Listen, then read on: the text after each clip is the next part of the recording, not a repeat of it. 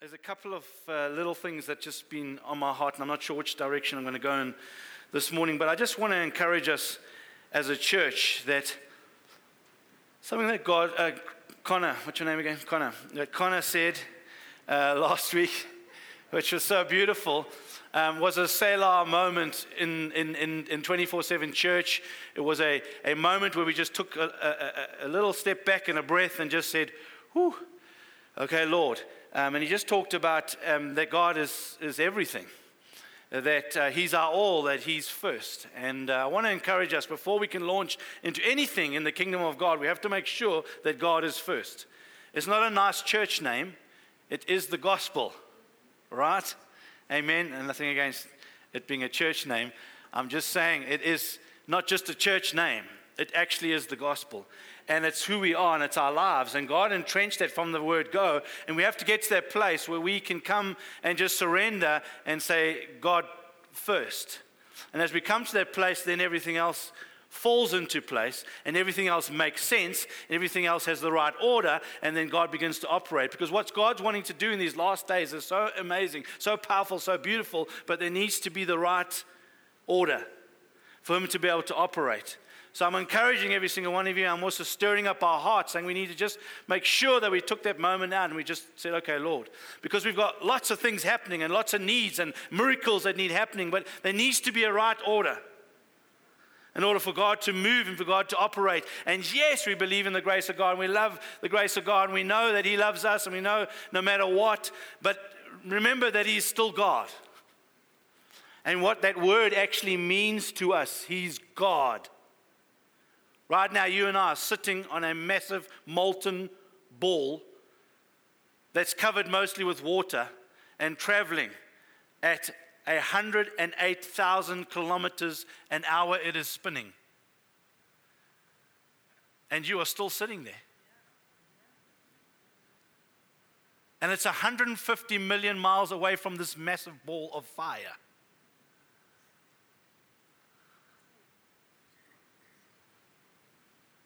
And the earth is spinning around this ball of fire 150 or 1,600 kilometers an hour. So we're sitting on this molten ball that's covered with water, and we're spinning around. And you're sitting there miraculously, I don't know how, and you're breathing his oxygen. And you got up this morning because He allowed you to breathe. And we are 150 million miles away from a ball of fire that if we're slightly closer, we are crispy bacon. And if we're a little bit further, we're ice cube. He's God. He's not my chummy. He is God. And he gives me the privilege and the honor to call him Father, and for me to be his son and his daughter, and to love him. And he wants to just make sure that we position ourselves right, that in all of this, he takes preeminence. And that's why we're in, I'm stuck in Colossians, and I want to preach on Colossians, and I want to talk about the preeminence of Christ. Because I want you to understand, understand something before I can get there, because it's serious meat. I need to make sure that you can cut your steak. The reality is in the book of Colossians, friends, they try, Paul is trying to share something. He's trying to say, listen, guys, there's a mystery here that I need to tell you. It's an incredible mystery. Before I get to tell you the mystery, I'm just going to tell you about Jesus. I'm telling you how powerful and wonderful Jesus is and who Jesus is. Then I'm going to tell you the mystery, and the mystery is He's inside you. Christ in me, the hope of glory. And then this incredible Jesus, the preeminence, the number one, the first, who's now inside of me, it's now how I can live my life with Him being first inside of me is mind blowing, humongously fantastic, awesome, and beautiful. But I want to come back before we can get there. I want us to come back to a reality and understanding that He's first. That He's first in every single one of our lives. I wish I could take you uh, on a journey through the Bible, the whole Bible, of how the illustration of the first is throughout the whole Bible because if there's not that establishment, and as Connor was talking about that he's worth everything, and Paul said, I everything, uh, Paul said. Paul said, I count everything as rubbish that I might uh, know him. He uh, put him as preeminence, put him in my life. He's, he's positioning his heart and he's saying, Listen, you're everything. That's kind of the gospel in a nutshell, all the way through, right from the very beginning. Adam and Eve putting him first. He was everything, he was preeminent. It was just loving him, spending time with him. Everything was wonderful until they made an adjustment in their hearts and said, No, well, hold on a minute. Maybe also we also count here. Let's just let's put our put us in that place and let's just uh, eat from that tree because it sounds like a great idea. And then as soon as that happened, there's a shift and a change, whatever, and he's no longer in that preeminent place. Friends, everything goes left and order goes out. And so it's a whole journey of just this preeminence of Christ right from the very beginning. You can uh, read it, uh, Exodus 13, verses 1, reading from verse 1. That's why I love the Word of God. You need to be reading the Word of God. And when I'm throwing out scriptures, I don't have time to read them this morning. But just to read them and understand, God said that every single firstborn, whoever opens the womb first, it's mine. Not, hey, listen, we can negotiate, we can have a look. He just said it's mine. Why is it mine? Because I'm first.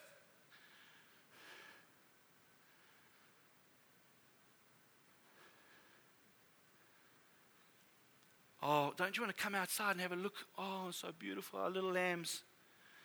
Look there. The little ewe is busy going to have her first little lamb. It's so beautiful. Oh, come look on oh, let's pick it up by the legs. It's the Lord. The Bible says your child is watching that. First, he's thinking, whatever that lamb did, I'm not going to do that. no, he's not. What he's watching is he's going, What hey, don't mess with dad. What's going on here? And it says he will grow up, and then you need to sit him down and tell him, son, let me tell you a story. See, I, always, I wasn't always a farmer. I didn't always own a bunch of lambs. I was a slave. But God, And so we give him first. Have you ever wondered why in Egypt they killed the firstborn? Why did God kill the firstborn? Because in Egypt, the hierarchical system of Egypt, the firstborn was the authority and the inheritor. That's why they freaked out. They let the slaves go and they freaked out. Oh, we can't, because there's an order here. We first, they slaves. That's why it's no coincidence when they began to sing songs. They said, Now the horse and the rider have been thrown into the sea. The horse and the rider. Slavery and the authority is all gone. There's only one. It's Him. Do you know when um, Cain and Abel came and brought the offering to God? When they came and brought the offering to God, it says, Oh, he accepted Cain's, uh, uh, uh, Abel's, he rejected Cain's. We'll go, Oh, shame. But if you read there very closely, you'll, you'll see there that it says, In the course of time, Cain came along. It doesn't say nothing about first. It just says he came along and said, Yeah, here's some. God is not a respecter of uh, corn farmers and, and uh, sheep farmers. Doesn't matter. But when it came to Abel, he said he brought his firstborn. Isn't that amazing? Don't you find it fascinating that when they went into the promised land, Jericho, God said, is mine? Why Jericho? Lots of cities. It was the first. And it's interesting, he said, you don't touch anything from Jericho, you bring it into my house. He didn't say, give it. He said, bring it. That's why we bring the tithe. We don't give the tithe because it belongs to Him. But we give Him first. Damien, Matt, you want to come? Um, Connor, come. I need a person let me use a quick illustration. I just want to use it quickly. Three of you, just stand over here. Okay, just think of it like this the three of you. Okay, Matt, Damien, Connor.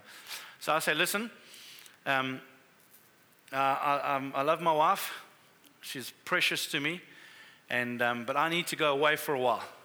So I'm going to go, go away for a while. I'm going on a, on a trip, and uh, so I'll be away for a while. So what I'm going to do is I'm going to uh, give you, Matt, 10,000 Rand, and I'm going to give you, Damien, 10,000 Rand. I'm going to give you, Connor, 10,000 Rand. And what I'm asking is that you give uh, a thousand rand every single month to my wife. And you give a thousand rand to my wife, and Connor, you give a thousand rand to my wife so she can be taken care of. And then I'm away and life is going on, whatever, and then I phone my wife, How are you going? Is are you all right? Being taken care of? And she goes, Yeah, yeah, no. Matt, every single month he gives a thousand rand. And Damien, every single month he gives 2,000 Rand. It's like 2,000 Rand, but I only asked for 1,000 Rand, but he gave 2,000 Rand. Wow, that's really nice. And Connor, how's Connor doing whatever? And she goes, No, we need to talk about him.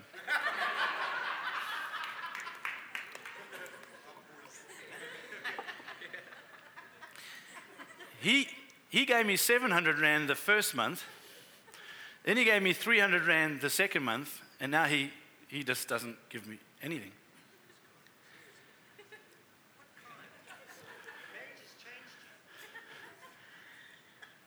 You see, God takes tithing a lot more serious than you do.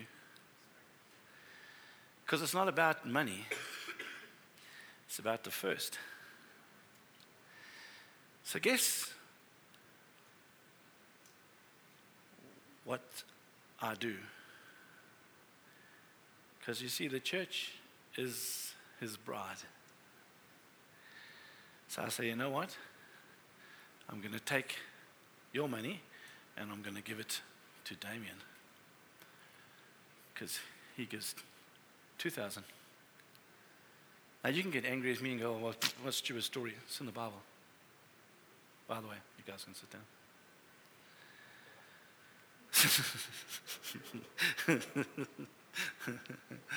I was going to choose you, Grant, but I thought it's safer with Connor. I might go, I do not.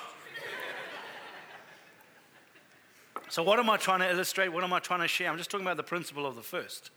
I'm talking about God being first. I'm talking about God being preeminent in our lives. I'm talking about where do we get to a place where it's fine, it doesn't matter because we're born again and we love Jesus and we're full of grace that we can kind of do whatever we want and we just bring whatever we want. Because Malachi is in the Old Testament. This is not about New Testament, Old Testament. This is about the principle of the first. This is about the principle of God being God. Amen. This is about us making the adjustment in our hearts and lives. Do you know that when you understand the principle of the first, if I had a, a thousand rand here this morning and I had 10 100s, which one is the tithe? First of all, how much is the tithe? It's a 100 Rand, right? Which one is the tithe? It's the first. It's the first one that leaves my hand. God's not hectic about, oops, debit order came off first before I managed to release my tithe. But it's, it's here. See, because the Bible says where your treasure is, that's where your heart is. See, he's more concerned about what is our treasure? So it's the principle of the first in our hearts and in our lives. And first is when He takes full preeminence.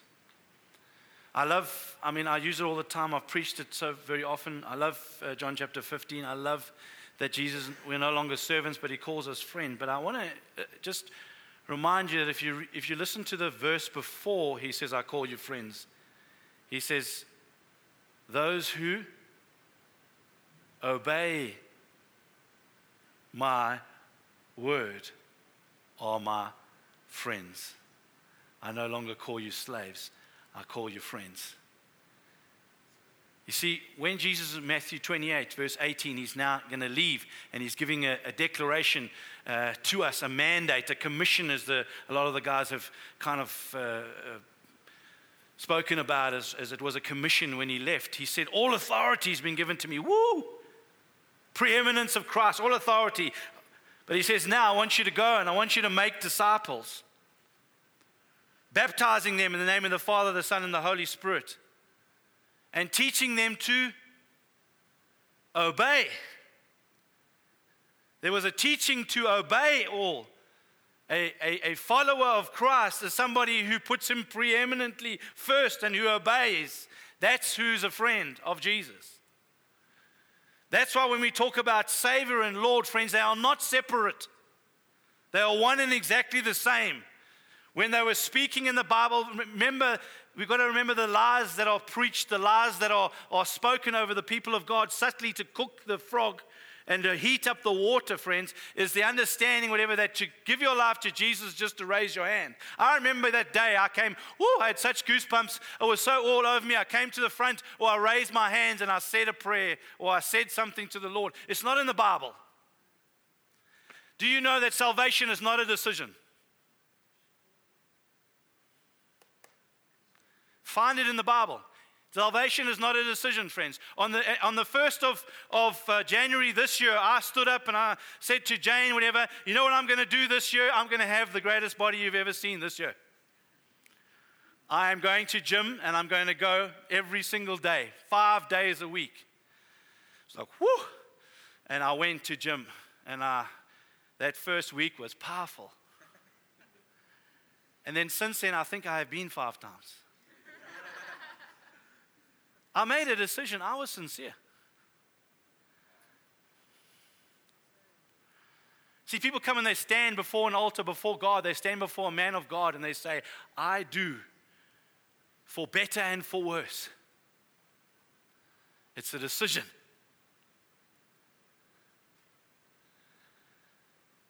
Ah, oh, it didn't really mean the worst part. See, salvation is not a decision, friends. They were cut to the heart. They said, What must we do? What must we do? And he said, Repent and be baptized. See, what's baptism? Well, it's a thing they do in the church, whatever. Oh, you just go there, they throw you in a swimming pool, lift you out, whatever. It's cool. Just if you want to get a certificate or if you want to be part of that church, you just got to do that thing. Friends, read this. It wasn't some little ritual that they did. It was a dying to self. When they went into the water, they left their old life behind. See, if you're a Muslim out there today, they understand this because they don't just make flippant commitments because it costs them everything. It costs them their community, their family. They are completely ostracized and they're kicked out. See, when you get born again, you die to self and you're raised again, and He becomes my Lord and Savior, and He becomes my everything. And I turn from where I was going and all the way I was thinking, and I begin to walk into journey, and I learn how to obey and how to honor Him because as I honor Him and obey Him, that's my friend, friends. But somehow we just think under grace and Jesus we saved, all it's fine. We can just keep coming to church, throw in the offering, whatever we feel like it. He still loves us. It's still all beautiful, like it doesn't matter. It does matter, friend. Because He's Lord and He's King and He doesn't tolerate a competition. He's either first or He's not first. And if He's not first, He's not going to compete. Just ask yourself a simple question Is Jane is my wife, whatever, and I'm using the other way around, but that's because I'm standing here as a man. But Jane, my wife, I say, Jane, I'm committed to you, I love you, what have you, but I just got these three other lovers. And don't worry, as I go along in journey, I will get rid of them slowly but surely, but, but you are my number one. And she goes, High five, awesome, that's really beautiful, I'm in. See, that's how we treat God. High five, it's awesome, I'm in. Doesn't matter that you got other lovers. It does matter to God. And He is very serious that He is number one. And that you stop your lovers. And it doesn't mean that you might have a little wobble or whatever and that, no, it's disastrous. No, but you, He is your number one. That's what's called repentance, change the way I think. So when I journey, this isn't heavy on us, we can't make mistakes, whatever. It's not a tightrope, it's a heart matter.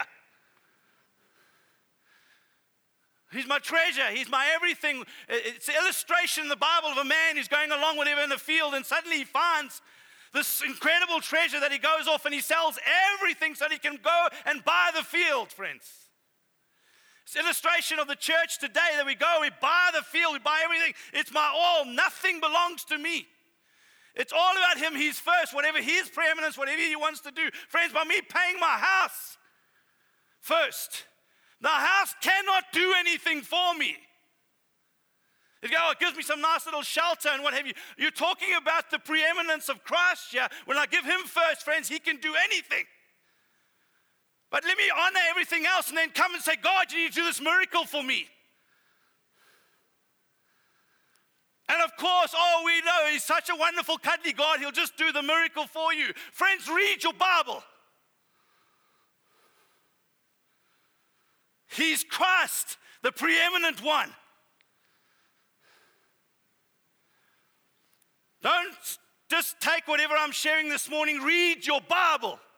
From cover to cover, every single word in here, you'll get a great understanding. Friends, just take, I'm on a journey, just take every single red letter in the Word of God Matthew, Mark, Luke, and John, every single red letter, and read the Word about Jesus Christ.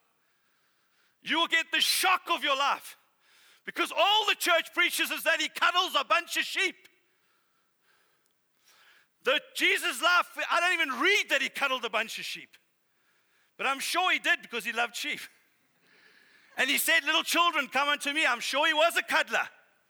But let's not get the cuddler out of context here. Because, friends, right now, as I'm, I'm, coming to you, I'm coming to you as a shepherd. I'm coming to you as a loving father of this house, trying to nurture and bring the people together and say, listen, it's a time right now where we can have a Selah and make an adjustment, friends. But there's a time coming when He's going to come as judge. And when He comes as judge, friends, those are not eyes you want to look into and go and feel a cuddle moment. You see, I can ask you a question this morning and I can say this, and only you will know, God. You see, we, we're great. We're great at hiding, friends. The heart is wicked, it's deceptive. We're great at just, I say, listen, whoa, I'm, I'm so longing for Jesus to come, come back, to come and, come and fetch us. Everyone's going, whoa, yeah, we're coming. No, actually, inside of you, you're going, dear God, no. I don't want him to come back right now. And I'm saying, friends, we have a Selah moment. We just got to check our hearts out and say, is he Lord? Is he in control? How do I live my life? Because when I stand up there, friends, all the other filters are going to fall away, and there's one filter, and it's the kingdom of God. Like if He gave me a million rand today, and I said before the Lord, million rand, I've always wanted a Ferrari. I don't want a Ferrari, I'm just using an illustration. I think it's a complete, absolute waste of money. Especially on these roads that we drive on. But anyway. But if I said, listen, you know what? I can. You can do whatever you want, whatever, and I, I'm going to buy a Ferrari. When I stand before him one day, the filters the kingdom of God. I'm going to live with regret. Because what I could have done with a million, when I stand before God, I don't care how I drove that Ferrari all over South Africa and whatever. I'm just thinking, I could have given you a million rand for the kingdom. See, all the filters are going to go and they're just going to be that one. It's just a kingdom. I'm going to live with reward, I'm going to live with regret. Because he's Lord and he's King. And when I stand before him, listen, friends, understand when you stand before him one day, you talk about Isaiah, who was the pro- a prophet, a prophet of God, who was encountering God, hearing God. When he stood before God, he said, Woe is me. Let me see, can this ground swallow me up? Push my head as far as I can into the ground. He is so amazingly glorious and holy. It's not a flippant thing that we're dealing with here. We're dealing with the King of Kings and the Lord of Lords, who's an amazing, amazing Savior. But He's also Lord, which means He's in control of my life. Which means when I come to church, friends, I've got to ask myself some very real questions and make sure is my life, am I positioning myself that I'm getting closer to Him? I've been challenged in the last little while. I was challenged again this morning, illustrations. I love Courtney. She's so I miss her dearly.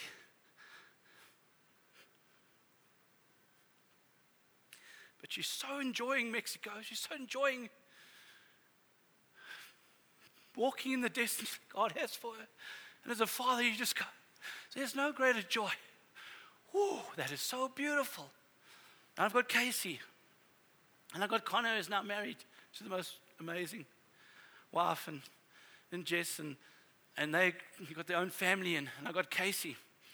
And I wake up this morning, and, and Casey's like, she's getting ready and she's asking me questions. Daddy, do I look nice? And all that's wonderful. And I go, Yes, you look beautiful. And she's, doing all her things and saying, Dad, what do you think? What do you think? I'm, it's awesome.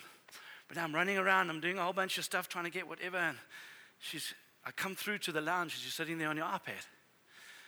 And um, I can hear Lily, we've got three dogs, and one of them, Lily, she's really, when she gets hungry, she becomes an irritating. So she's, she's at the front door, I want food, you know. And, and um, Casey goes, You know what? Um, so she makes such a noise, eh? So I've spoken to her like three or four times, Stop making a noise, stop making a noise. So I said to her, Did you ever think actually to feed her? Like just carry on playing on your iPad. Like I, I spent there, I looked, I said, Daddy, how do I look? And ooh, I'm all ready. Yes, it's all great. And now I'm sitting on my iPad. But did you think maybe that also there's a bigger picture here and that daddy's trying to do a whole bunch of stuff now must also feed the dogs? Did you not think to just feed the dogs? She went, Oh. Oh, okay. But I, I, did, I shouted at her for being naughty and for making a noise. And I felt like, wow, that sounds like the church. See, we come to church and it's a family. And I don't sit with my family when they're first and small, whenever I say, guys, it doesn't matter. You guys can stay as long as you want in this house, and uh, you can just live in the house and be all or just, you, you know, you've got a nice little house, I'll just cuddle you and you'll have fun or whatever.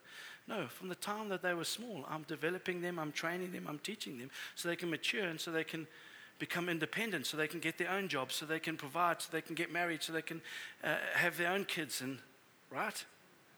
It's a bit of a sick kind of situation if you're just raising up your kids to stay kids. Right?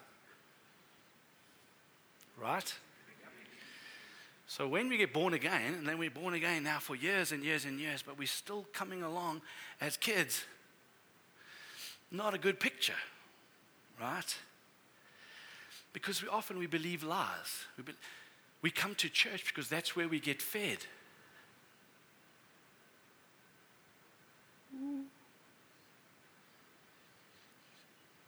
That sounds like a two year old. If that's all you do when you come to church is to get fed, you're still a baby. That's what babies do. They just come to get fed. Give me food. See, that's what Paul was sharing. He was saying, listen, guys, I mean, coming to church, coming to church, but you're not maturing, you're not growing up. I mean, feeding you milk, but uh, it's time now, I want to give you some meat, 1 Corinthians chapter 3, but I can't give you meat because you still need milk because you haven't matured, you haven't grown up, you're still sitting there. He says, he goes on to say, you're saying some is Apollos, some is Paul, on this, that, and the other. So there's, there's division, there's divisiveness that's going on, there's arguing, whatever. That's a little, that's a child. Those are childish things. That's acting mere human. That's what a little child does. I love, we go to Ben and Sal's, whatever, and we play with the twins, whatever, and that's what I expect from the twins. We don't share, it's mine. It's like, let's have a fight. Is a, no, and I'm, I don't, you can't have this, and I'm going to, no, what are you doing? And let's see if I can irritate you. And it's childish things, right? It's great as a two year old, but it's not so good as a 16, 18, or 20 year old. It's like breastfeeding. It's really good at a two year old or one year old or whatever. It's not so good at a six year old or eight year old or a 10 year old, right? Right?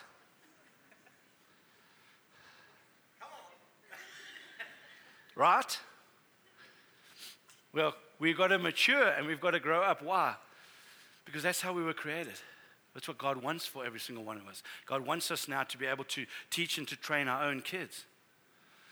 So I'm asking myself this question. I'm saying, okay, so Lord, we've gone on a journey as 24 7, and now we're going to have this beautiful inheritance and this piece of land, and I'm saying, let's have a relook at that whole thing and let's just say, how can we do this and do this well? I'm not wanting to build something to just move the crash across there.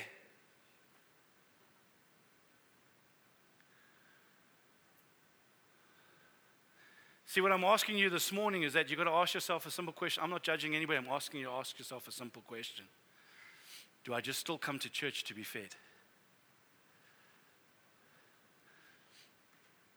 Or have I learned to feed myself? Do I come to church to help feed others? Do I come to church to train others? Do I come to church to impart? Do I come to church to encourage? Have I brought some of my own kids to church? See, I don't want us to get a whole bunch of home group leaders. I want to develop fathers and mothers who will nurture people, not just I'm going to take care of these guys and I'll facilitate this group and make sure they're fine. A, these are my kids. See, that's a picture of the church. You see, it's, it's fascinating in this model that we've created of church life that it's built around a personality. And so the personality at the end of the day has to do or provide whatever. That's just how it's built. And it never matures the church. See, I want to take, we've got 60 people. I want to take 60 people into their destiny. I want those 60 people to grow this church to 600 because those 60 people, well, each one will get 10 saved and get a, a family of 10 that they're nurturing, that they're teaching, that they're training, that they're equipping, that they're taking care of, that they're loving. And those 600, can you imagine the community of 600 that now will get community of 6,000? That it will be sad if at 6,000 we go back to hold on these handful of guys that are personalities. Because what's happening is when you get to the mega churches, whatever, it's great that we stand there and clap for the 50 or the 100 that got saved. But it's a disgrace that out of 6,000, only 50 or 100 got saved. That's not, a, that's not a successful model, that's a disgrace.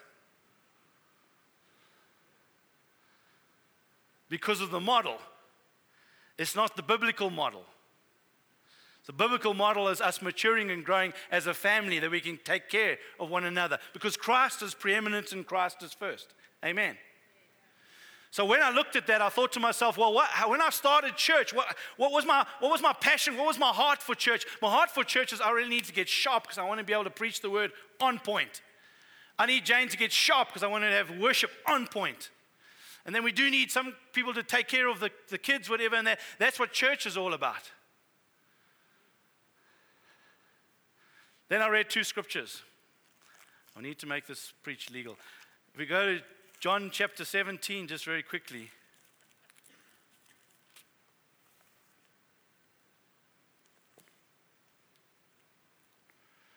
So I to read you John chapter 17. Not the whole chapter, so relax. Let's read from verse 22. The glory that you have given me, I have given to them that they may be one, even as we are one. Verse 23 I in them, and you in me, that they may become perfectly one, so that the world may know that you sent me and loved them even as you loved me. Wow. For the world to know that you sent me, for the world to know that the Father sent Jesus, and that the Father loves them just as much. He's asking us to become one. So he's not asking for a church that has great worship. He's not asking for a church that has a great preach. He's not asking for a church that has great children's ministry or great projects. What he's asking for is a church that's one, perfectly one. They demonstrate the love of God so wonderfully, so beautifully. They're all together in this, the early church. No needy one amongst them. No one thought anything was their own, but they were all together in it. They were all working and operating as one unit. And when that was happening, friends, then the world's looking on, going, Now I know that Jesus was sent from God. Now I know that God loves me. That's the way you build and that's the way you establish a church. Philippians chapter 1. If you shoot across to Philippians chapter 1, let me just read you the scripture. Philippians chapter 1, verse 27.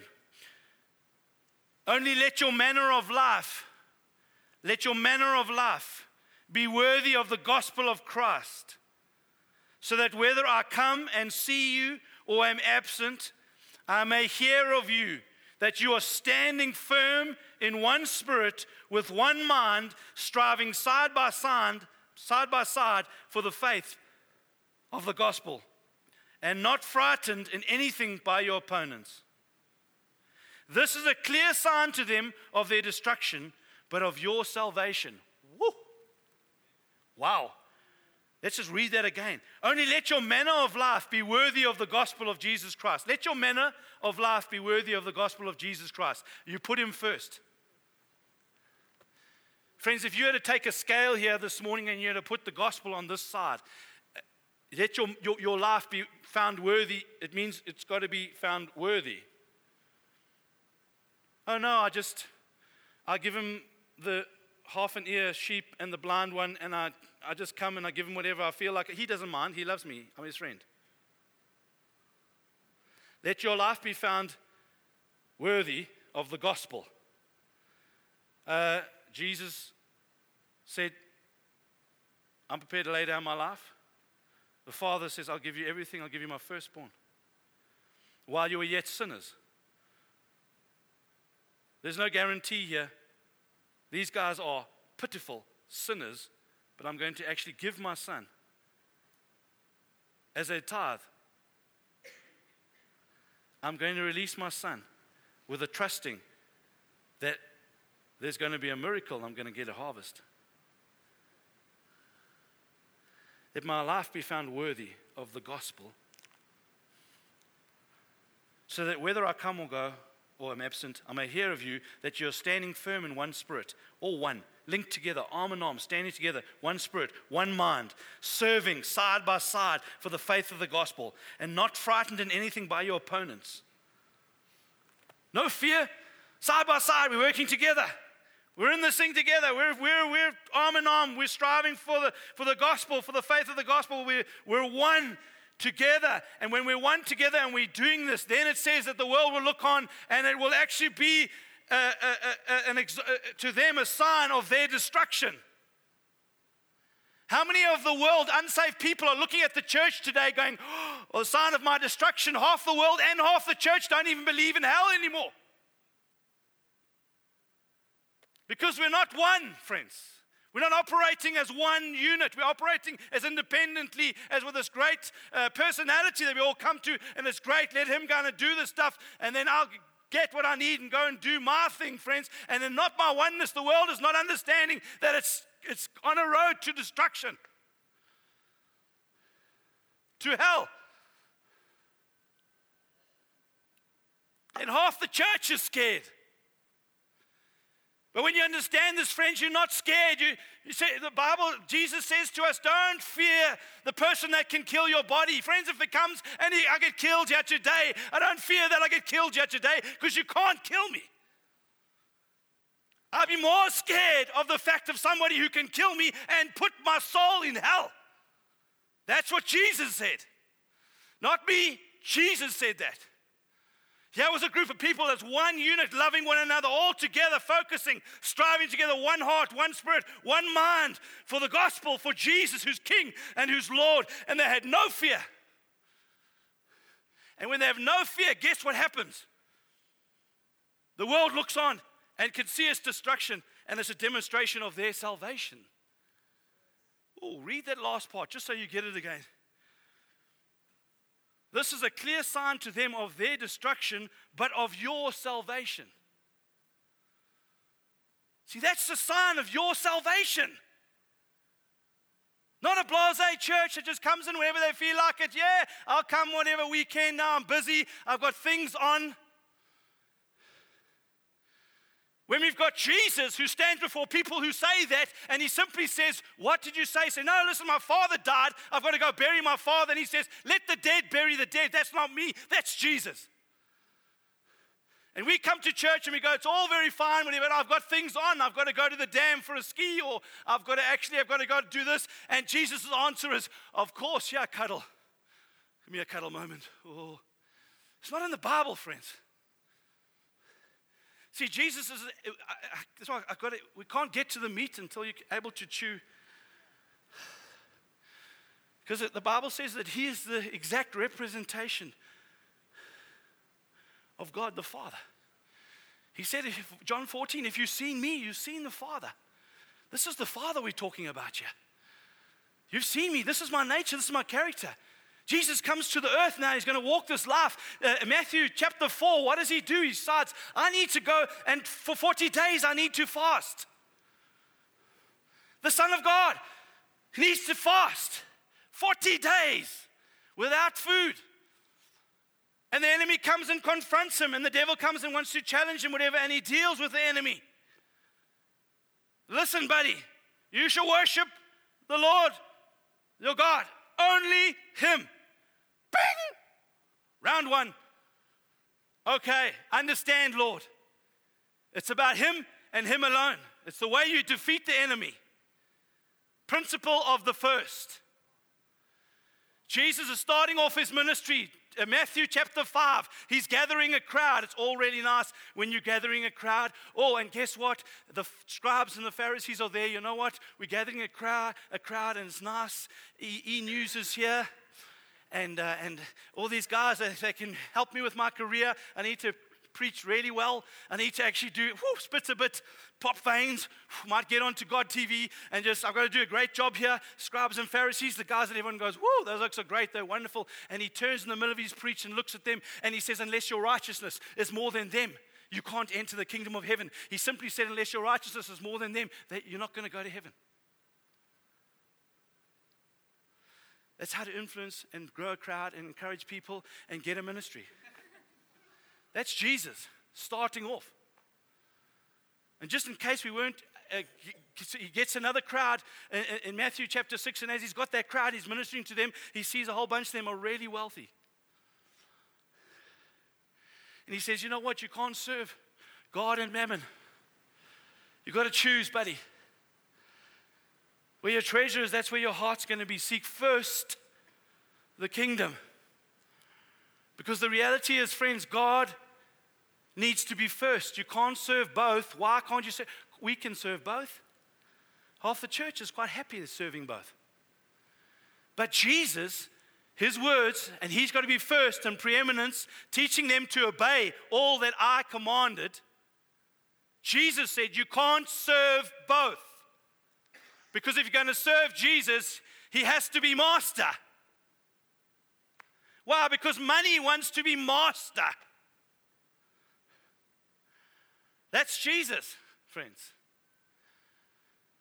He's talking to a whole bunch of other people in ch- chapter 7 a little bit later, and he's standing there and they're trying to argue about this, that, and the other. And he says, Listen, many of you will come and you'll say, Lord, Lord.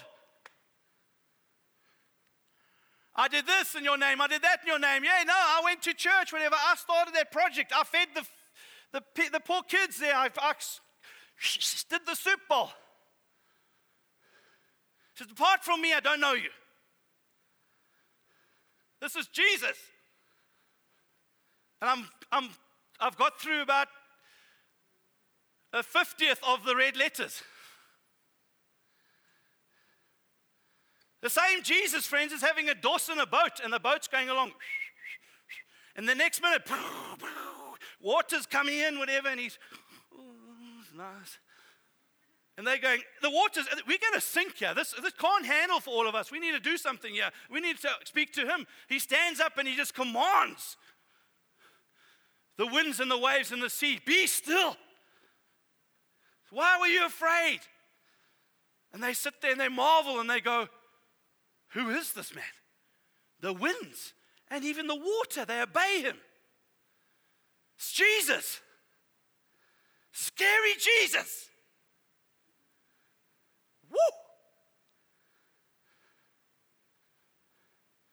The boat goes to the other side, and as they get out onto the land, there are two men there that nobody can even pass. They can't even go near them because they just get stickened, they get clapped silly. these oaks are demon possessed, they are wild.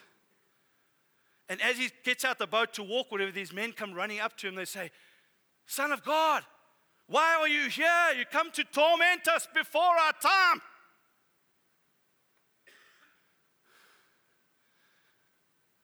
The demons are shuddering. Shh, shuddering. The demons are going, What? What are you doing here? It's before even they know. The demons. And Jesus casts them out into the pigs. You know the story, whatever. And they go off to tell the village, and the village comes out. Go read it. It's a phenomenal story. The village comes out, and they say, Depart from us. Get away from this region. Have you read that? You'd think they go, Woo, yeah, come on, baby. Ooh, hey, how's this guy? Whoa, he's powerful. No, why did they say depart from me? Because he's not just somebody you play with. I can't just carry on with my little life here. I can't just carry on just doing my little pig, little sh- pig star here. Because, wow, he, cal- he calms winds and waters. Demons tremble. They know who he is. When he comes into my environment or my region, I bow. That's my Jesus. Whew. I could go on and on and on, friends. If you go to Luke chapter 14, I'll end with Luke chapter 14. I'm landing. I have to land because I've run out of breath.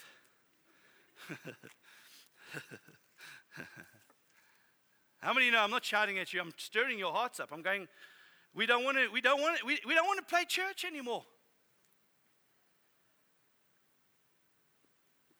I don't want to build something just we're as a church, we've got to honest, ask ourselves honestly before God now as we're sitting here today. I've been coming to church a long, long, long, long time. Am I still a baby? Am I still just coming to be fed? Am I still like Casey, where I'm sitting there, whatever, and that, and I'm sorting out my own life, but don't worry about the, the, the bigger picture. Just me, whatever, I just come to be. And yes, I told them, you know, Mrs. So-and-so, she I said to her, no, you need to keep quiet. You, you, you being, you're just making an irritating noise now. No, I tell you what, you need to go to the pastor and get your life sorted out. That's a baby. Come and say, listen, no, come sit down, so-and-so. I'm going to take you for a little tea. I'm going to share and impart to you. I'm going to help you. I'm going to nurture you. Because I've learned to feed myself. I've learned to be nourished myself. This is Jesus. John chapter, um, Luke chapter 14, Jesus. Verse 21. Now great crowds accompanied him and he turned and he said to them, If anyone comes to me and does not hate his own father and mother and wife and children and brothers and sisters, yes, and even his own life, he cannot be my disciple. Wow, great crowds are following him, whatever. Good opening line, Jesus. really good. That will invite, that you'll get invited to God TV with that kind of message. The first thing he uh, wants to say, this great crowd that's following him, he's saying, Listen, guys, I need to be first. I understand family. I understand I, I put all that in place, read the whole word. I understand all of that, but i have got to be higher. I've got to be more great authority than your mom, your dad, your brothers, your sisters, your whole family. If, if I'm not preeminent in number one, I, I'm, I'm reading the Bible, friends. So when your mind is sitting there and you're getting all in your hand, you want to, every part of you is wanting to move to cuddle Jesus. So I can feel it. You want to get the excuse. Let's run. Let's find the excuse. We can find it. We've got lots of scriptures. Let's find it in our minds quickly so we can escape from this truth so it's not in the Bible.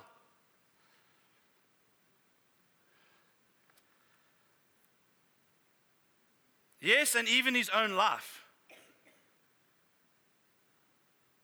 Those not, these are not small words. They're not hate. His own life cannot be my disciple. You cannot be his disciple. And then, uh, for the sake of quickly time, I want to quickly say this. And then he goes on to tell a story, and he tells about the guy that's, um, you know, if you're going to go against a big army, and uh, you go back and you, or you're building, building something, and you have to sit and take stock how much it's going to cost to build it, less when you're half, halfway through, you run out of money, and you, you, you, you, you're going to go against this big army, and it's quite big, whatever, and if you don't, uh, uh, you know, you're going to skirk whatever, and you're going to run away. What's he saying? Friends, it's all the same illustration, the same talk that he's trying to share. What he's trying to say is that you can't now put your hand up and say yes to me, and then halfway through go, flip, that's a big army, I'm out of here. You got to say, no, we've got to stick together. I'm not afraid. You can kill me, but I'm coming against you. And then he does an illustration which scares the living daylights out of all of us.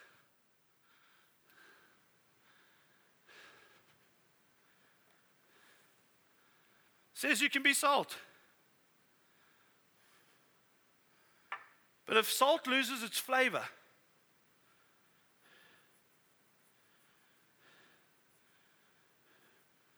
Think about it. Does it matter how big the pile is?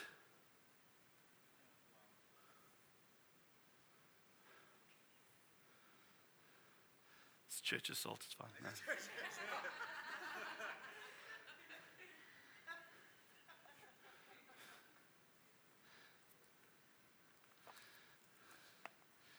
Let me read it to you. I often forget that we need to actually just read the word as it as it is sometimes. Salt is good, but if salt has lost its taste, how shall its saltiness be restored?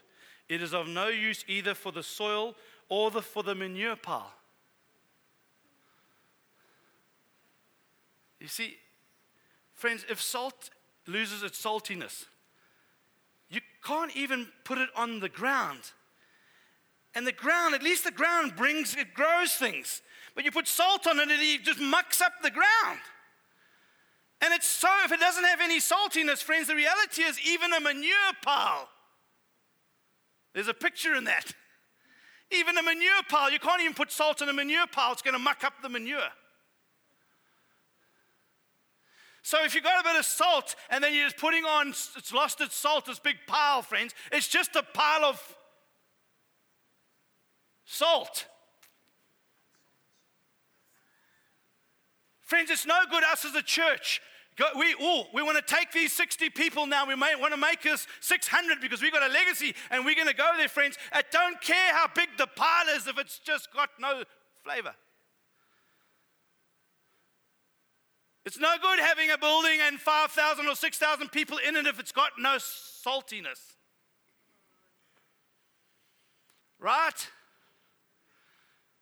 So we as the people of God are going to say, okay, what are you trying to say, Lord, apart from having salt all over the place? Is the reality, friends, is we've got to ask ourselves some very real questions of why we gather together and what we're trying to build and what we're trying to establish. And is He Lord? Because the Bible tells me there's a whole different way. Church isn't about how good the band is. Church isn't about how good the preachers. Church isn't about how, how good the children's ministry is. Church isn't about how many projects we got. Church is about are we one? Love lived out. Church is about a demonstration of one mind, one heart together in this. Has God become Lord? If He hasn't become Lord, let's not let us deceive ourselves anymore. Let's go before Him. Let's cry out and let's say, God, cut me to the heart because I don't want to stand before you one day. I don't want anybody here to stand before the Lord one day. And I'm saying this categorically, a cry of my heart. I don't want any of you to deceive yourselves and stand before Him one day and He says, I don't even know you. You are. You, what, born again? I want to tell you, friends, to be born again, friends, is to surrender your life and make Him Lord. That's His number one. That means He has preeminence and He says whatever He says goes. And then I go to His word and I listen to Jesus because He's a beautiful cuddle God, but He's also Lord. And I boldly come before his throne because I am the righteous of God in Christ Jesus, absolutely. And I can talk to my God, but I understand the protocols and understand who he is and understand what he is in my life. He is everything. It never changes that, friends. I don't come blase ever. No casualness in the kingdom, friends. So I'm encouraging every single one of us saying, okay, let's pull this thing together as a church. And let's say, first and foremost, we are taking a Selah moment out to make sure that He is Lord. The principle of the first. He is first, friends. Friends, why does he use illustration of money all the time? He uses illustration of money because it's the greatest way for you and I to tell whether he is first. It's not about money and a big tussle about money and grant. It's about money because you get paid by the church and this, that, and the other. Oh, for goodness sake. Stop being nursing babes and mature up that God is wanting your heart. But He knows that your treasure and your heart, they go together.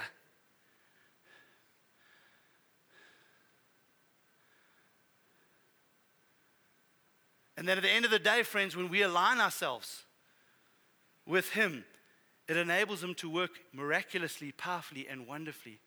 And every single one of us want to see God do amazing things in our lives. And it's not tied into money, it's tied into your heart. I didn't say it, Jesus said your heart's tied into a treasure. I didn't give that illustration, Jesus did. The point of the whole illustration here with the three guys is first and foremost, God gave them the 10,000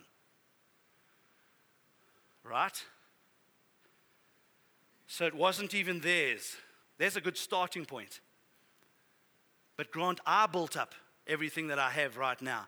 I did it. I, I, I went to varsity. I got my career. I, I got my salary. I did this. I bought this. I was wise.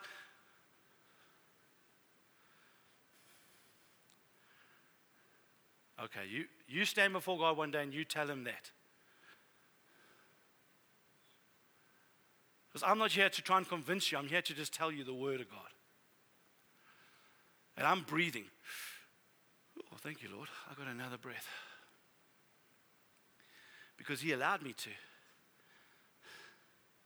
Because He's Lord. And He's so amazing. There's such a freedom in God. You know, we want to talk about the freedom. Freedom only comes when you surrender. So I'm telling us as a church what God is wanting to do right now. Before I can go into Colossians, because I want to talk about the preeminence of Christ. I don't want it to be a tag on again. Oh, the preeminence of Christ. Wow, look what Jesus can do for us. No, look what Jesus can do through you, mightily and powerfully. Because as Gavin was saying, there are people here crying, hurting, difficulty situations. We want God to miraculously break in, bring healing, bring deliverance, bring miracles, bring signs and wonders, do things, bring finances, bring all those kind of things, but not at the cost. And God's fine with it. See, I have a problem with that theology. I don't find it in the Bible.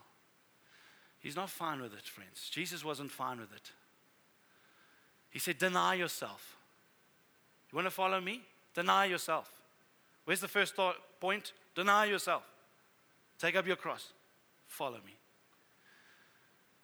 For every single one of us here today, it's to make him Lord. If he's not Lord, make the adjustment. If you stood in this church and you lifted your hand and you made a, a, a prayer and whatever, and now you think you're saved, but your life has not changed, there's no fruit of it, he's not Lord of your life, I want to challenge you this morning. I'm going to say, go back, ask the Lord because it's not a decision. Because the heart can be wicked. Ah, but I was sincere about it. I yes, I was sincere about the gym decision as well. It's not about decision, it's the fruit that I walked. I obviously wasn't.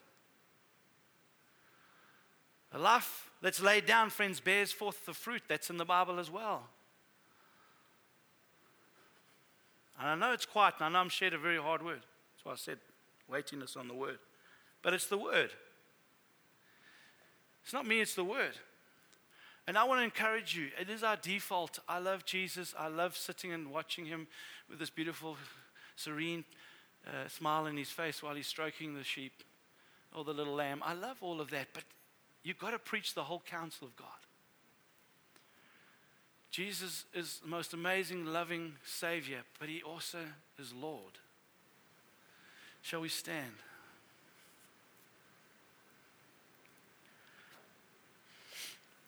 I honestly wish I could just lay hands on people's heads and just say, Lord, but I really, this is not, a, not something that you can lay hands on people's heads and it just automatically happens. This is, this is a cry of the heart. This is a shift. This is a change. This is a, This is a cut to the heart moment that God's giving us as the people of God, God's giving us as a church. The word of the Lord that came and the song that was sung, even as, it come, it, as Sal was singing it, was coming low.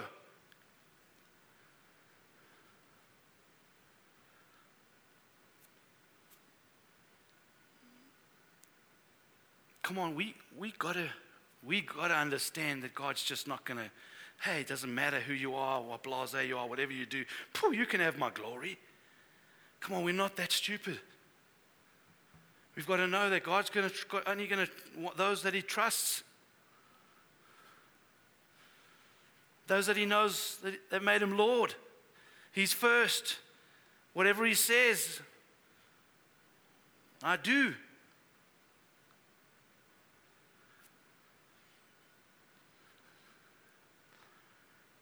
So, Father, we just take a moment out, just position your hearts. It's your, your heart. I can't change your heart. I can just ask you to position your heart.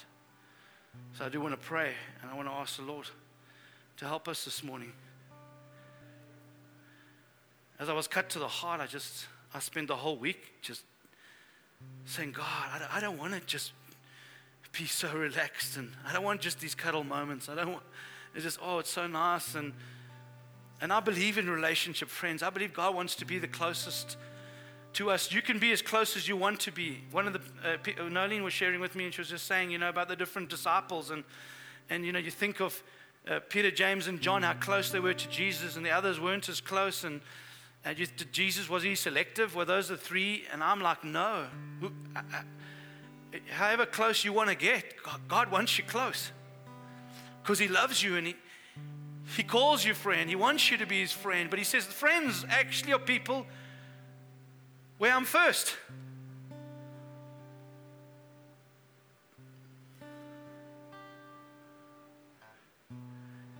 So, Father, I, want to I wanna come before you and stand on behalf of the church and the congregation. And I want to come in low, Lord. I want to humble my heart, Lord. I don't want to be arrogant sitting there going, oh, I don't believe this, and God loves me just as I am. I don't believe He needs that or that or that. I can do whatever I want. I, I don't. I want to come before you this morning and I want to stand on behalf of the whole congregation and say, God, we bow our knee. Because we want more. More of your glory, Lord. More of your power, Lord God. Father, there's a world out there that's crying out, needing miracles. Our families need miracles, Lord God. We need healings. We need manifestations of the glory of God. We need, we need you. We need you. And I don't want to be sitting here just blase going, Lord, so you need to do what you need to do, and I don't have to do anything but except just stand here and I want to make the adjustment, Lord.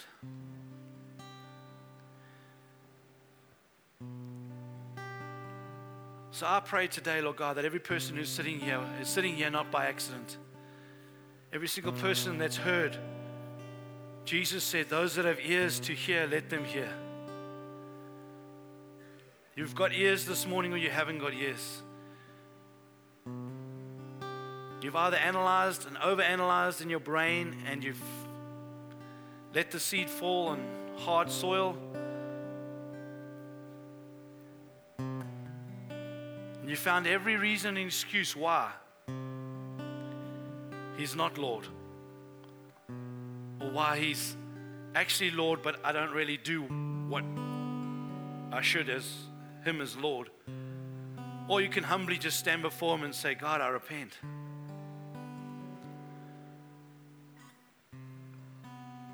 I don't take any of this lightly. I was born for such a time as this, Lord God. I know my frailties and I know my limitations. And right now, I'm needing the miraculous power and preeminence of Christ to be made manifest through my life, to my family, to my work, to my environment, to the people around me, to this nation.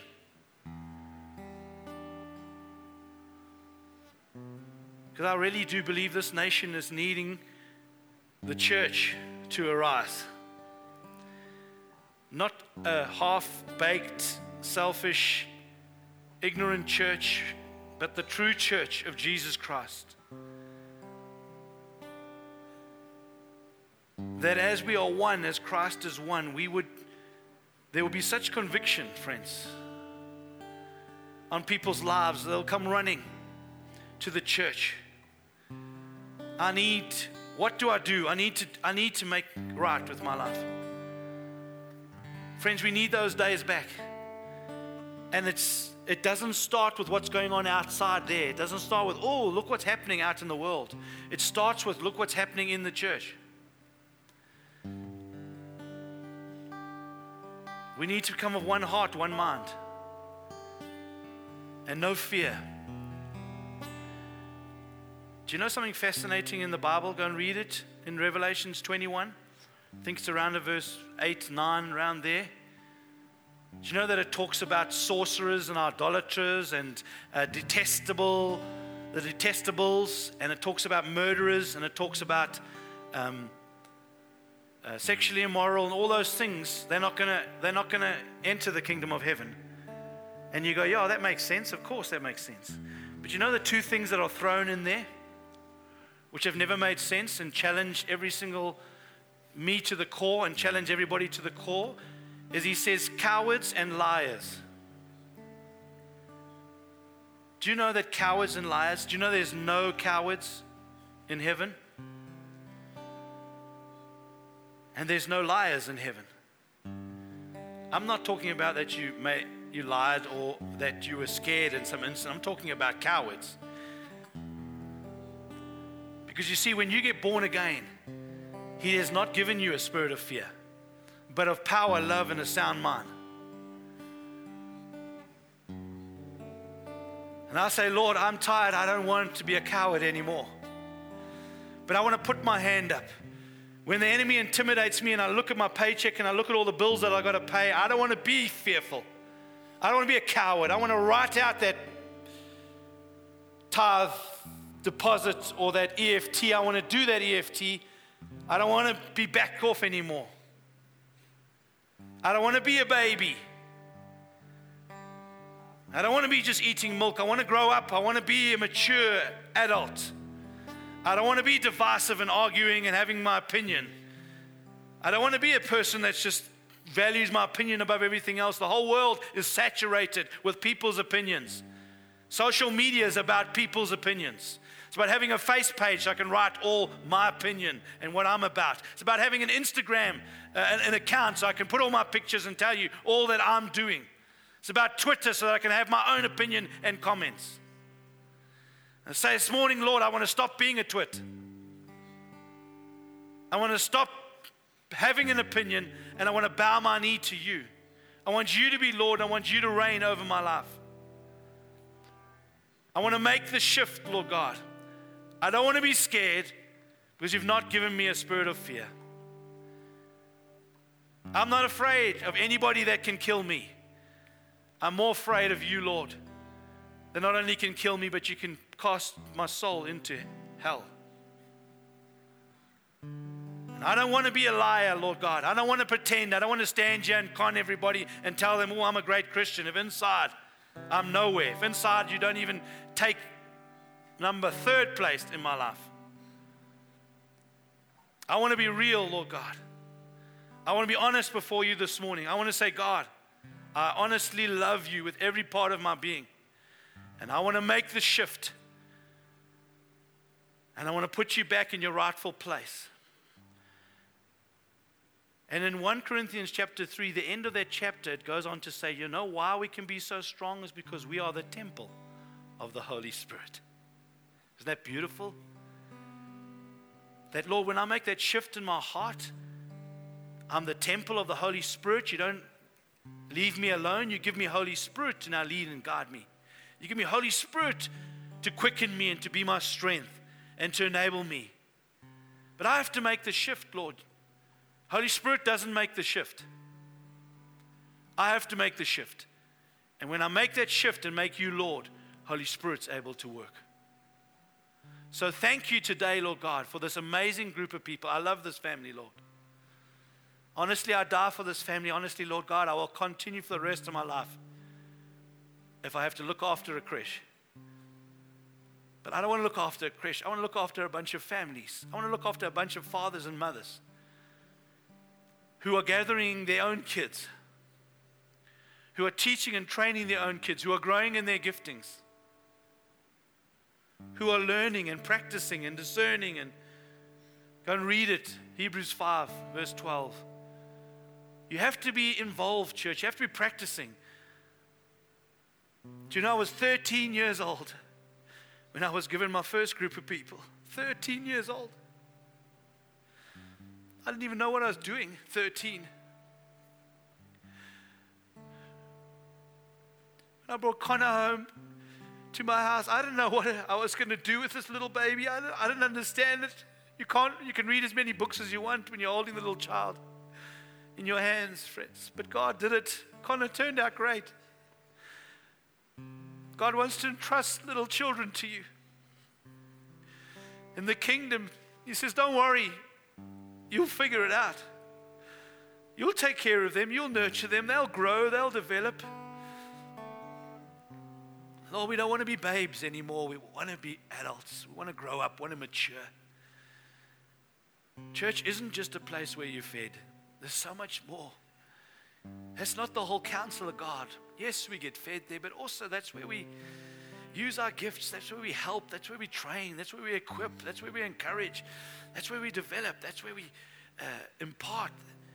That's where we bring people and kids into that environment. So I'm just praying, Lord God, I said a lot this morning, but I'm just praying now. Holy Spirit, won't you come?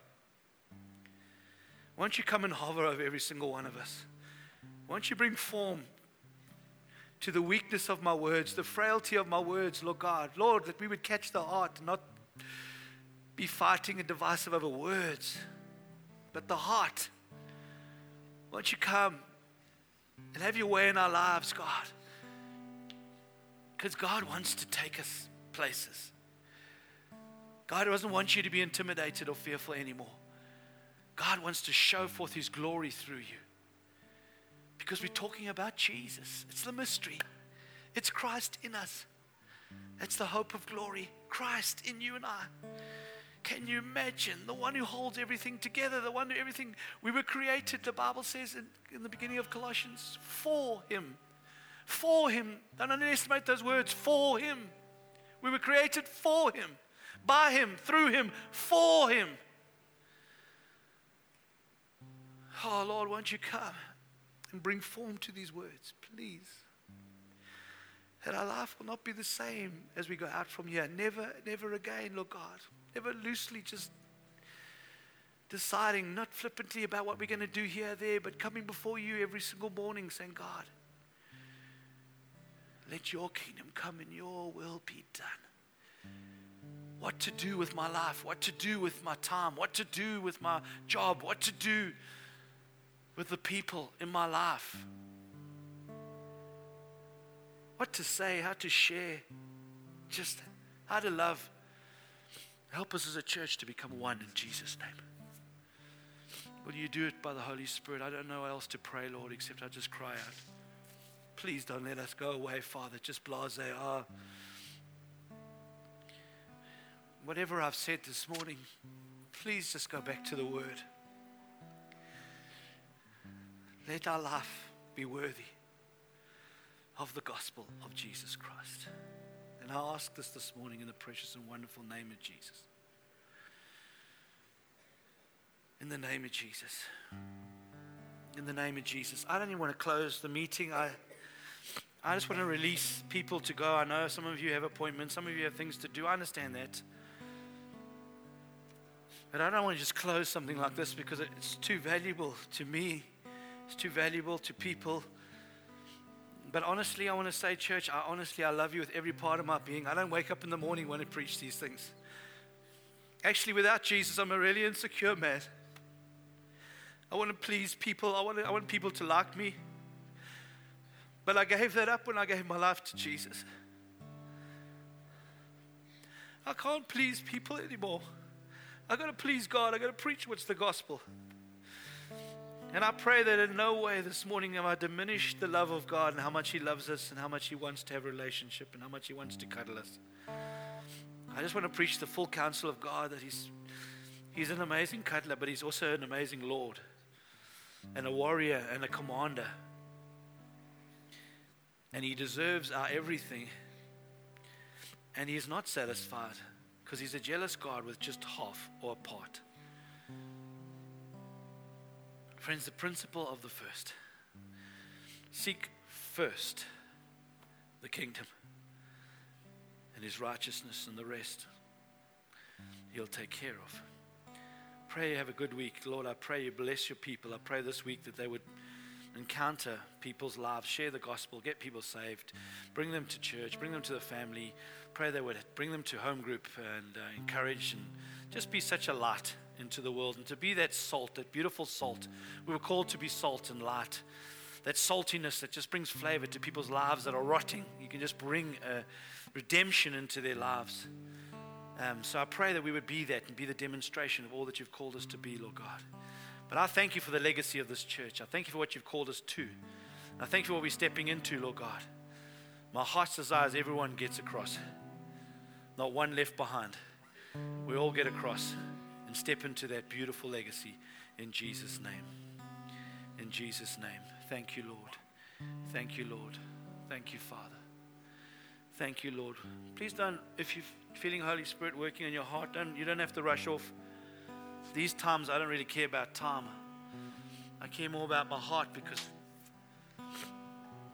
Jesus does. He cares about your heart, not about time. And I promise you this morning, He does care about what's going on in your life. If you're facing anything insurmountable, there's nothing you can do in your own strength. I promise you, He wants to do a miracle.